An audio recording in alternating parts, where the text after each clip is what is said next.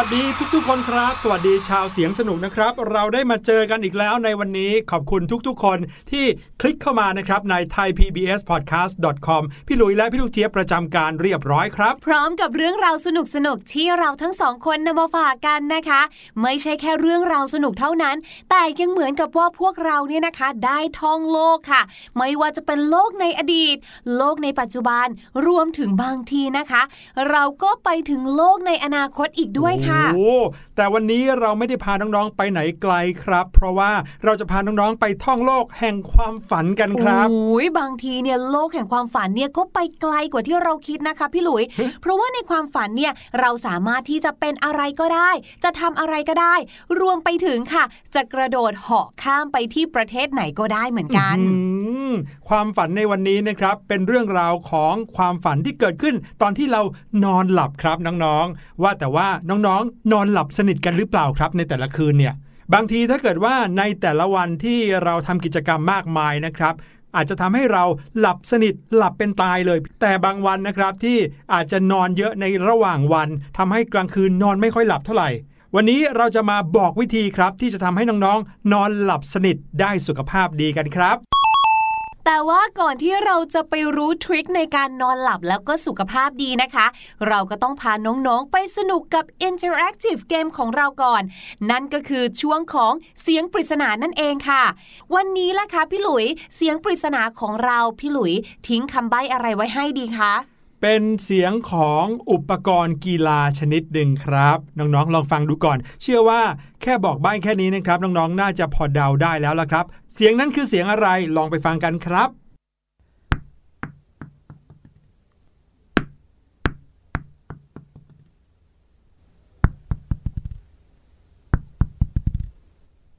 จริงๆ แล้วอาจจะไม่ง่ายสักเท่าไหร่ครับ แต่ว่าตั้งใจฟังดีๆ น้องๆ ก็จะรู้ว่านี่คือเสียงกระเด้งของลูกบอลชนิดหนึ่งคำถามก็คือ ลูกบอลที่กระเด้งอยู่ในเสียงปริศนาวันนี้คือ ลูกอะไรครับอืมนี่ ไม่ยากไม่ง่ายนะครับ ตั้งใจฟังก็น่าจะตอบได้ลองเดาดูแล้วกันนะครับ แล้วเดี๋ยวเราจะกลับมาเฉลยกันแน่นอน แต่ว่าตอนนี้ได้เวลาพาน้องๆ เข้านอนกันแล้วล่ะครับพี่ลูกเจี๊ยบโอ้ยกำลังดีเลยค่ะ เพราะว่าพี่ลูกเจี๊ยบเนี่ยนะคะ ง่วงนอนมากๆแล้วแหละค่ะ ว่าแต่จะนอนกันยังไงให้หลับสนิทให้สุขภาพดี วันนี้พี่หลุยและพี่ลูกเจี๊ยบมีคำตอบครับ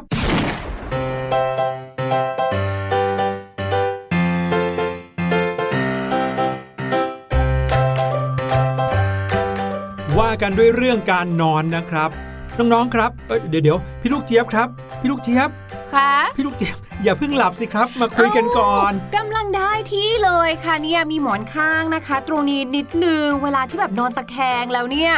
เรียกว่าได้กอดหมอนข้างแล้วอบอุ่นรู้สึกอุ่นใจอืมพี่ลูกเจี๊ยบก็ติดหมอนข้างเหมือนกันเหรอครับ ติดสิคะโอ้เหมือนพี่หลุยเลยนะครับ บางทีนะ ถ้าเกิดว่านอนแล้วไม่ได้กอดหมอนข้างเนี่ย ก็จะรู้สึกว่าไม่สบายตัวนอนไม่หลับอืมน้องๆติดหมอนข้างเหมือนพี่ลูกเจี๊ยบเหมือนพี่หลุยหรือเปล่าครับ จริง ๆ แล้วนะครับ วันนี้เรื่องที่เราจะมาคุยกันเกี่ยวกับเรื่องการนอนเนี่ย ก็เกี่ยวกับท่านอนเนี่ยแหละครับคนเราเนี่ยนอนได้หลายท่านะจะนอนหงายนอนคว่ำนอนตะแคงซ้ายตะแคงขวา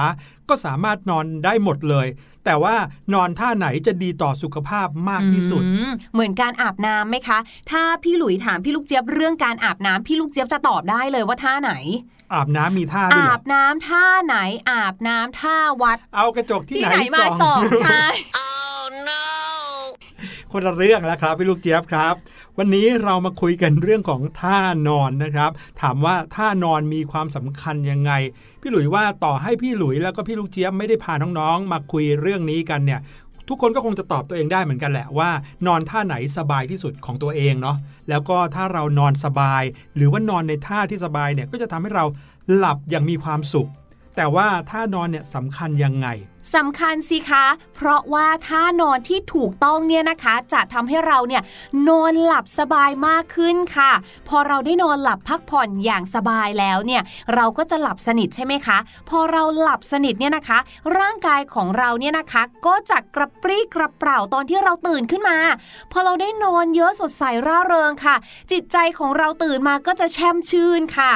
แน่นอนค่ะในทางตรงกันข้ามนะคะ ถ้าเกิดว่าเราเนี่ยนอนเนี่ยไม่สบายตัว นึกออกมาเลือกท่านอนที่ไม่ได้เหมาะสมนะคะ เดี๋ยวเราเนี่ยนะก็ต้องมีการพลิกท่า พอเวลาที่เราพลิกตัวเนี่ยเราก็จะตื่นละรอบหนึ่งทำให้การนอนของเราเนี่ยนะคะ เรียกว่าไม่ได้เป็นการนอนหลับสนิทแบบยาวนานต่อเนื่องกัน แต่ละคนเนี่ยนะคะอย่างที่พี่หลุยบอกก็จะมีท่านอนที่ตัวเองอะชอบ แล้วก็ถนัดแตกต่างกันใช่ไหมบางคนอาจจะชอบนอนหงาย บางคนอาจจะชอบนอนคว่ำหรือบางคนชอบนอนตะแคงแบบนี้ แต่ว่าค่ะ รู้หรือไม่ว่าท่านอนที่เราถนัดหรือว่าที่เราชอบเนี่ยบางทีก็เป็นท่านอนที่ไม่เหมาะสมนะ แล้วคำว่าท่านอนที่มันเหมาะสมหรือไม่เหมาะสมเนี่ยมันมีอะไรมาวัดหรือว่ามันขึ้นอยู่กับอะไรบ้างล่ะ ขึ้นอยู่กับสรีระร่างกายของเราค่ะ พูดง่ายๆก็คือว่าอยากให้น้องๆเนี่ยนะคะ นึกภาพตัวเองเป็นเหมือนโครงกระดูกอะ่ะอืมน้องๆก็จะเห็นเลยเนาะว่ามันจะมีแนวกระดูก ดังนั้นถ้าเรานอนในท่าที่ไม่เหมาะสมกับแนวกระดูกของเราหรือว่าร่างกายของเรา มันก็เท่ากับว่าร่างกายของเราเนี่ยต้องอยู่ในท่าที่ไม่ถูกต้องเป็นระยะเวลาที่ยาวนานมากๆเลยนะโอ้โหเวลาเรานอนเนี่ยแถมบางคนนะคะ ถ้าเกิดว่านอนหลับในท่าที่ไม่ถูกต้องเนี่ย บางทีตื่นมาปวดคอปวดหลัง หรืออย่างที่พี่หลุยบอกค่ะ ต้องตื่นมาตอนกลางดึก เพราะว่าแบบ มันเมื่อยตัวไงร่างกายเหมือนบอกให้เราตื่นเหมือนเวลาที่เราปวดอยากจะเข้าห้องน้ำอะครับร่างกายทนไม่ไหวก็จะเตือนให้เราตื่นเองอืมทีนี้ถ้าร่างกายเนี่ยค่ะ เราอยู่ในท่าที่ไม่เหมาะสมมากๆ ร่างกายทนไม่ไหวแล้วเพราะมันเมื่อยเขาก็จะปลุกให้เราตื่นมาเปลี่ยนท่าเอง เราก็จะนอนหลับไม่สนิทสักที โอ้โห พูดกันมายาวเลยนะครับ เกี่ยวกับเรื่องข้อดีของการนอนในแบบที่ถูกต้อง และ ข้อเสียของการนอนในท่าหรือว่าในแบบที่ไม่ถูกต้อง คราวนี้เรามาฟังข้อดีและข้อเสียของท่านอนแบบต่างๆ กันดีกว่าครับ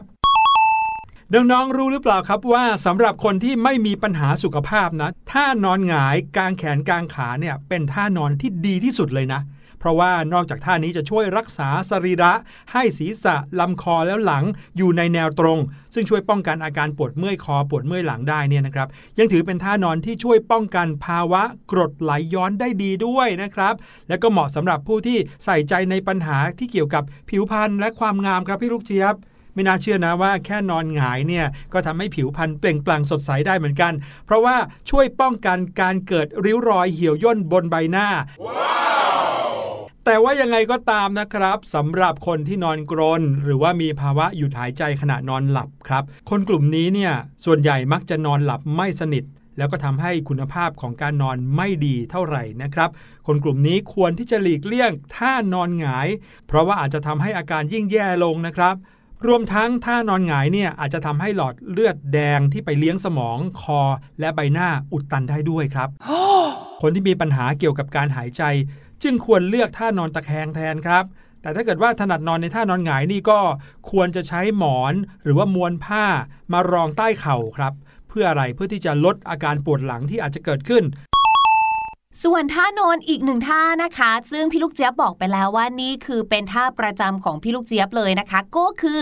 การนอนตะแคงนั่นเองค่ะ ซึ่งแต่ละคนเนี่ยนะก็ถนัดไม่เหมือนกันเนาะบางคนอาจจะตะแคงซ้ายตะแคงขวาอันนี้ก็แล้วแต่เลยนะคะ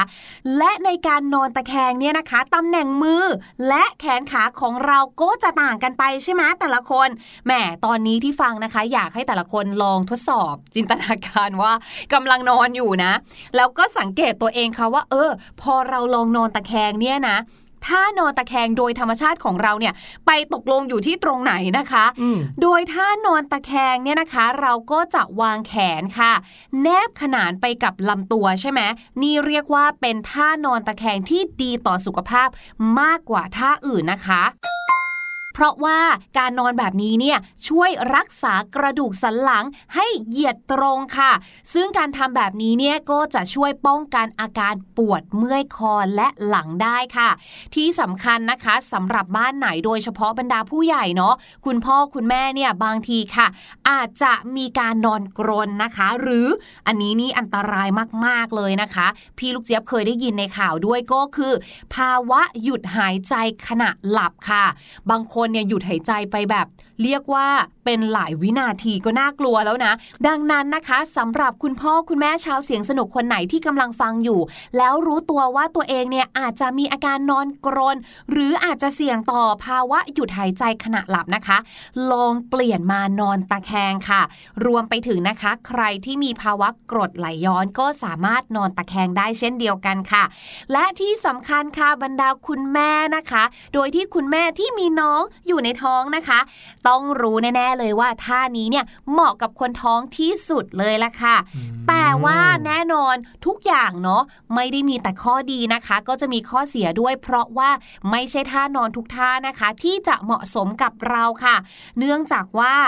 การนอนตะแคงของบางคนเนี่ยนะคะ เรามักจะมีการเหมือนห่อตัวเข้าหากันนะคะคือทำเหมือนการชันเข่าเข้ามาถูกไหมคะ ดังนั้นเข่าของเราเนี่ยจะงอ หัวเข่าสองข้างเนี่ยค่ะ ที่ซ้อนกันเนี่ยบางคนเนี่ยเป็นกระดูกซ้อนกันเนี่ยก็อาจจะเจ็บได้นะคะ ดังนั้นค่ะสำหรับใครที่ชอบนอนท่าตะแคงนะคะ แนะนำค่ะว่าควรจะมีหมอนข้าง หรือเป็นหมอนที่ไม่ต้องสูงมากก็ได้นะคะ หรือเป็นผ้าม้วนค่ะ สอดเอาไว้ระหว่างเข่าทั้งสองข้างนะคะ เพื่อที่จะช่วยลดแรงกดบริเวณสะโพกด้วยค่ะพี่หลุยเนี่ยนะครับเป็นคนที่ชอบนอนตะแคงเหมือนกันครับ อย่างที่บอกเมื่อกี้นี้ว่าชอบกอดหมอนข้าง เมื่อก่อนนี้นะครับ ชอบนอนตะแคงไปทางซ้ายครับพี่ลูกเจี๊ยบ แต่ว่าไปอ่านหนังสือเจอมา เขาบอกว่าการนอนตะแคงซ้ายเนี่ยทำให้หัวใจของเราจะอยู่ด้านล่างครับอืมแล้วก็ทำให้หัวใจเนี่ยต้องโดนน้ำหนักกดทับ ถ้าเกิดว่าให้ดีนะ นอนตะแคงไปทางขวา จะทำให้หัวใจที่อยู่ซ้ายของเราเนี่ยนะครับ อยู่ข้างบน เมื่อหัวใจอยู่ข้างบนก็ไม่ค่อยมีแรงไปกดทับหัวใจมากนัก อันนี้จะดีต่อสุขภาพมากกว่าครับอืมแต่ปรากฏว่าไปอ่านหนังสือเจออีกหนึ่งเล่มครับค่ะบอกว่าการที่เรานอนตะแคงซ้ายเนี่ยจะมีข้อดีสำหรับคนที่กินอาหารแล้วเข้านอนไวอ้าวเพราะว่าท่อในร่างกายของเราที่ลำเลียงอาหารไปยังกระเพาะอาหารเนี่ยจะค่อนไปทางซ้ายครับอืมถ้าเกิดว่าเราตะแคงซ้ายนะ จะทำให้อาหารนั้นไม่หกลงไปโอ้เออแต่ถ้าเกิดว่าตะแคงขวาท่อนั้นน่ะจะอยู่สูงอืมทำให้อาหารนั้นหกลงไปยังอวัยวะอื่น ๆ โดยที่ยังไม่ถึงเวลาได้ครับอืมแต่พวกนี้ก็แก้ไขได้ด้วยการที่เรากินอาหารแล้วอย่ารีบเข้านอนจนเกินไปอ่าตามตำราเขาบอกไว้แล้วเนะว่า ไม่ควรเข้านอนหลังจากที่เพิ่งกินอิ่มใหม่ ๆ ครับ มาที่ท่านอนคว่ำกันดีกว่านะครับ การนอนคว่ำในลักษณะหันหน้าไปทางซ้ายหรือทางขวา โดยที่ซุกแขนไว้ใต้หมอน หรือว่าวางแขนไว้ข้างศีรษะ ก็อาจจะเหมาะสำหรับคนที่นอนกรนได้เหมือนกันครับ เพราะว่าเป็นท่าที่ช่วยให้หายใจได้ค่อนข้างสะดวก พี่หลุยเนี่ยเป็นคนหนึ่งนะครับที่ไม่ค่อยนอนคว่ำเลยเพราะรู้สึกว่าอึดอัด ใช่ เพราะว่าจริง ๆ แล้วนะคะท่านี้ถ้าสำหรับคนปกติทั่วไปอะเนาะที่ไม่ได้มีอาการของการนอนกรนเนี่ยนะคะท่านี้มันจะทำให้เมื่อยนะ บางทีเหมือนคอเคล็ดหรือว่าเมื่อยแขน เพราะว่าต้องรับน้ำหนักของเราอาจจะแบบแขนชาได้ ดังนั้นท่านี้เนี่ยมันก็เลยทำให้เราเนี่ยอาจจะต้องตื่นบ่อยค่ะ เพราะว่าต้องคอยขยับร่างกายบ่อย ๆ เพื่อให้ร่างกายเนี่ยรู้สึกแบบสบายตัวเลือดลมไหลเวียนนิดนึงนะคะและที่สำคัญค่ะอย่างที่พี่ลูกเจี๊ยบบอกความที่เราเนี่ยนะ เวลานอนคว่ำเนี่ยเหมือนเวลาน้องๆนอนหลับคาโต๊ะเรียนนะคะครับผมมันจะมีอาการแบบว่า เหน็บชาแล้วก็ปวดเมื่อย โดยเฉพาะช่วงคอแล้วก็ช่วงหลังส่วนล่างค่ะอืมดังนั้นเนี่ยใครนะคะที่ชอบนอนในท่านี้นะคะ ก็คือท่านอนคว่ำเนี่ยควรเลือกใช้หมอนนุ่มๆค่ะ หรือใช้หมอนที่ไม่หนามากนักค่ะ ก็จะช่วยเรื่องของการรับสรีระหรือว่ารับเรื่องของโครงสร้างร่างกายของเราได้ ครับผมถ้าเกิดว่าใครรู้สึกเหมือนพี่หลุยนะว่า การนอนคว่ำเนี่ยจะทำให้เมื่อยคอบ้างละหรือว่าอึดอัดบ้างละ แต่เชื่อไหมว่าถ้าน้องๆสังเกตดูดีๆนะครับ เวลาที่เด็กทารกหรือว่าเด็กแบเบาะเขาเผลอเนี่ยเขามักจะพลิกตัวนอนคว่ำอยู่เสมอเลยครับ นั่นนะสิเขาอาจจะรู้สึกอบอุ่นไหมคะ เหมือนมีอะไรมาแนบตัวเขาช่วงอก อืม เหมือนแบบเวลาคุณแม่กอดมีอืมอะไรมาแนบเอาไว้อย่างนี้อัมานนี้น่าสนใจ โอ้แต่ว่าทั้งหมดทั้งมวลนี้นะคะ มีอีกหนึ่งท่านอนค่ะ ที่พี่ลูกเจี๊ยบว่าไม่น่าจะเหมาะกับใครเลย ก็แล้วแต่ไม่ว่าคุณจะมีอาการนอนกรนหรือไม่ หรือว่ามีกรดไหลย้อนหรือไม่ นั่นก็คือการนอนคลุมโปงหืมโอ้ยพี่หลุยชอบนอนคลุมโปงจะตาย เหมาะอย่างเดียวสำหรับคนกลัวผี ส่วนใหญ่แล้วเนี่ยเวลาที่เรานอนคลุมโปงจะทำให้เรารู้สึกปลอดภัยมากขึ้นนะครับเพราะเหมือนเต่าอยู่ในกระดองอะ่ะ รู้สึกเหมือนกับว่าเราเนี่ยอยู่ในพื้นที่จำกัดของเรา แล้วไม่มีอะไรสามารถเข้ามาได้ เด็กๆอะชอบเล่นนอนคลุมโปงกันจะตายแถครับมจะต้องแบบว่าเหน็บเอาชายผ้าทั้งรอบด้านให้อยู่ไว้ติดใต้กับตัวตัวอืมไม่ให้อะไรเข้ามาเลยใช่ไหมคะ แต่ว่าลองจินตนาการแบบนี้นะคะ เวลาที่เราหายใจ เพราะว่าเรายังไม่ตายถูกไหมคะเราก็ต้องหายใจเมื่อเราหายใจเข้าเราจะนำเอาออกซิเจนเข้าไปใช่ไหมคะครับเราหายใจออกสิ่งที่ออกมาคือคาร์บอนไดออกไซด์ถูกไหมต้องดังนั้นค่ะเมื่อเราเนี่ยนะคะ นอนคลุมโปง ก็เหมือนกับเราเอาตัวเราเองอยู่ในกล่องเล็ก ๆ อากาศก็จะวนเวียนอยู่แต่ในผ้าห่มของเราไม่ออกไปไหนอืมไม่มีการสลับเอาอากาศใหม่เข้ามาค่ะครับดังนั้นสิ่งที่เราหายใจออกมา ซึ่งเป็นคาร์บอนไดออกไซด์เนี่ยค่ะ มันก็จะอยู่ในผ้าห่มเต็มไปหมดเลยอืมกลายเป็นว่าเราหายใจเข้าไปเนี่ย เราก็นำเอาคาร์บอนไดออกไซด์ที่อยู่ในผ้าห่มนั้นนะคะ กลับเข้าไปอีกรอบหนึ่งอืม ดังนั้นเนี่ยออกซิเจนก็เลยไม่ค่อยเข้าไปเลี้ยงสมองของเราเท่าไหร่ครับผมนะคะ ดังนั้นก็เลยเรียกว่าไม่แนะนำให้นอนคลุมโปง แม้ว่าคนสมัยก่อนเนี่ยนะเขาจะมีความเชื่อเรื่องของการนอนคลุมโปงว่าการนอนคลุมโปงเนี่ยนะคะ ช่วยเรื่องของการนอนไม่หลับซึ่งไม่น่าจะนะคะอืมน่าจะอาจจะโดนคาร์บอนไดออกไซด์เยอะจนมึน แล้วก็อาจจะเสียชีวิตตายไปเลยก็ได้ เอ้าแต่มีคนเขาคิดอย่างนี้จริง ๆ ครับพี่ลูกเจี๊ยบ เพราะว่าพอเวลาที่เรานอนคลุมโปงเนี่ย สิ่งหนึ่งที่เกิดขึ้นแน่นอนคือ สิ่งแวดล้อม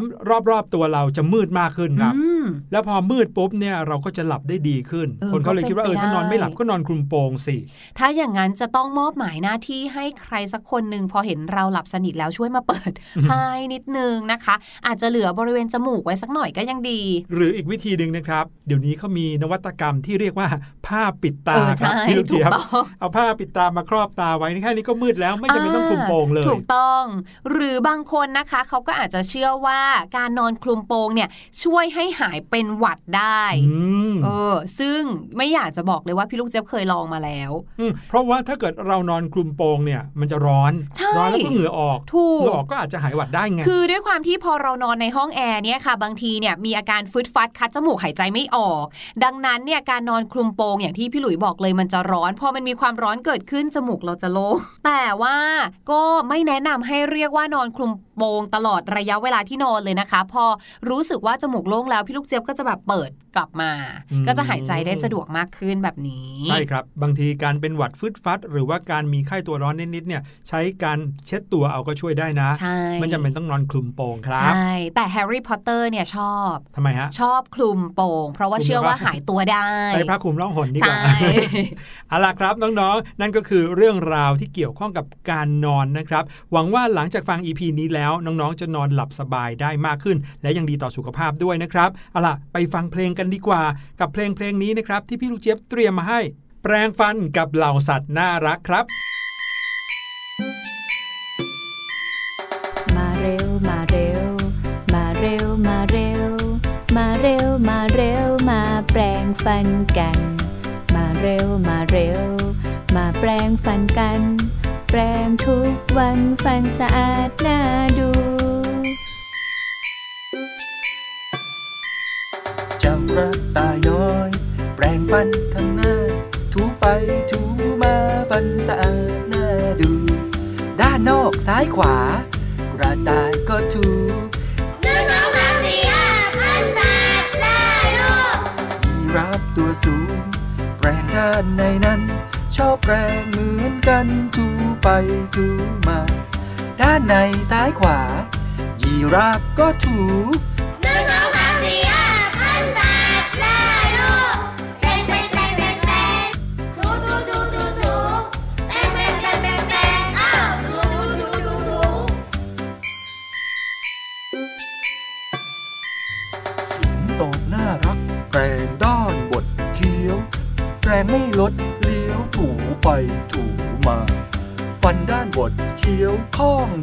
ซ้ายขวา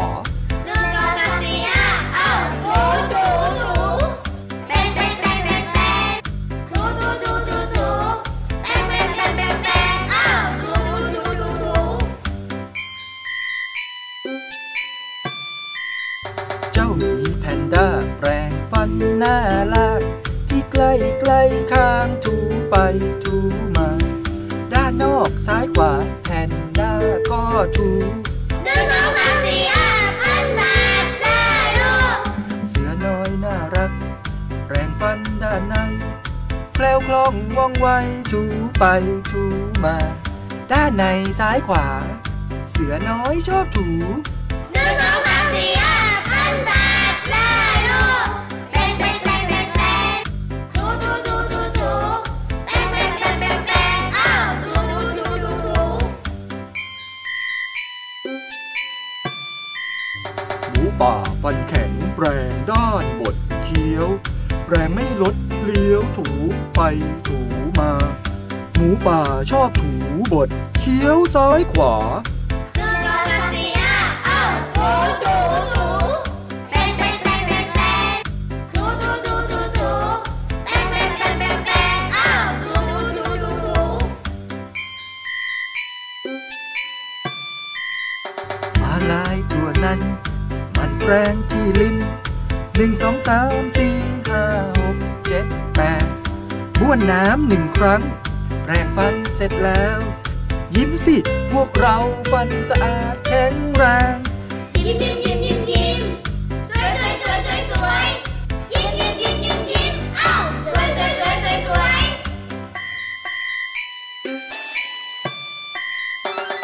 มาเข้าช่วงของภาษาอังกฤษกันดีกว่าค่ะ วันนี้นะคะ ภาษาอังกฤษที่พี่ลูกเจี๊ยบอยากจะนำมาฝากทุกคน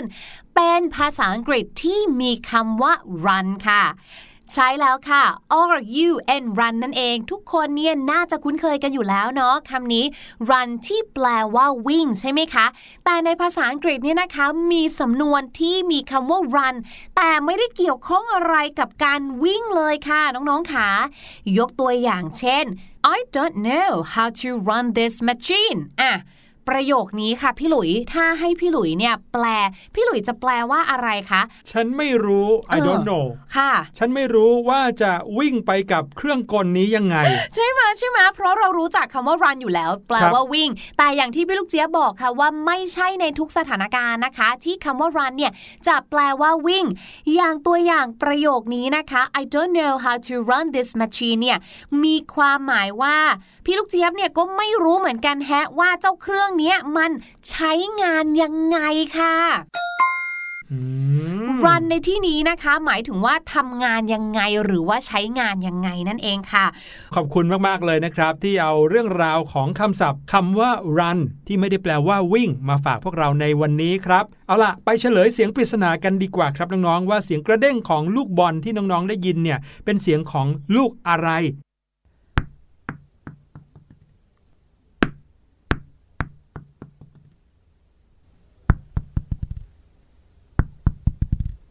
และนี่ก็คือเสียงกระเด้งของลูกเทนนิส มีใครเดาถูกบ้างครับ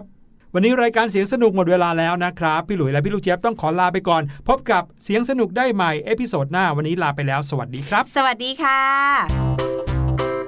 สบัดจินตนาการ สนุกกับเสียง เสริมสร้างความรู้ในรายการ